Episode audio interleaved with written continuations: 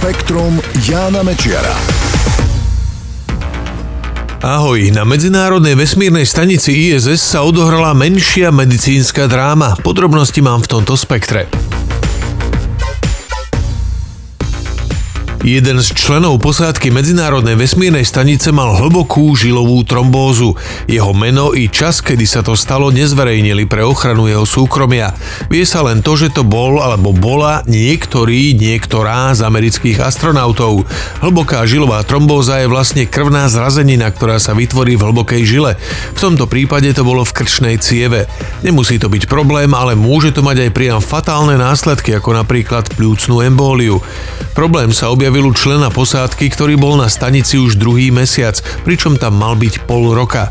Prišiel na to sám, keď si robil ultrazvukové vyšetrenie krku v rámci výskumu prúdenia krvi v bestiažovom stave.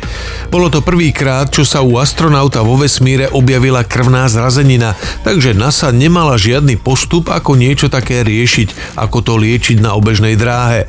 Oslovila preto špecialistov, ktorí člena posádky vyšetrovali na diaľku a lámali si hlavy nad tým, ako zakročiť zakročiť s obmedzeným sortimentom liekov na palube stanice.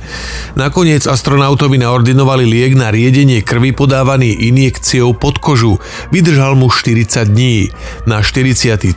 deň dorazila na ISS nákladná loď, ktorá priviezla aj pilulky účinnejšieho lieku.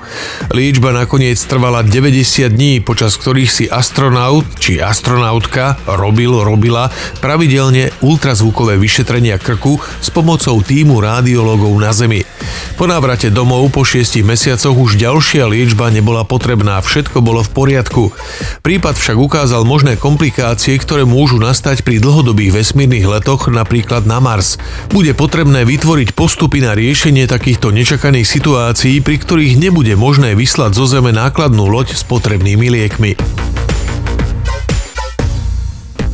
Predstavte si smartfón, ktorý by stačilo nabiť raz za 5 dní, alebo elektrické auto, ktoré by na jedno nabitie dokázalo prejsť viac ako tisíc kilometrov.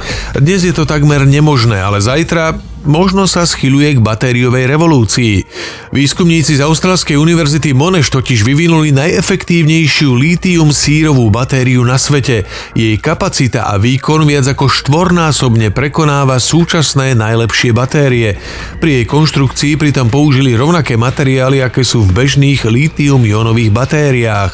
Akurát upravili sírové katódy tak, aby zniesli väčšiu záťaž bez poklesu kapacity alebo výkonu. Na upravenú batériu získali patent a teraz pracujú na vytváraní výrobného procesu. Záujem vraj už prejavili poprední svetoví výrobcovia batérií. V týchto dňoch sa má začať dôkladné testovanie.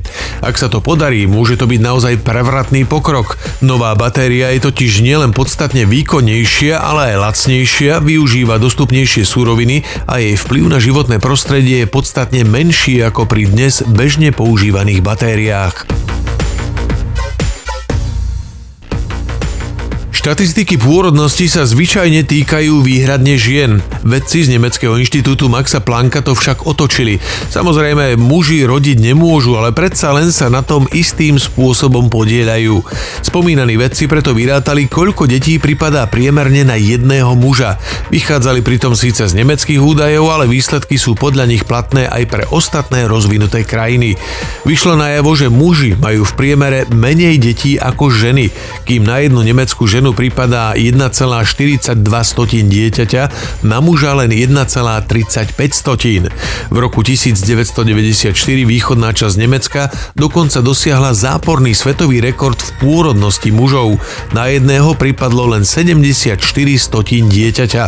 Jednou z hlavných príčin tohto stavu je nadbytok mužov v reprodukčnom veku. Spektrum Jána Mečiara.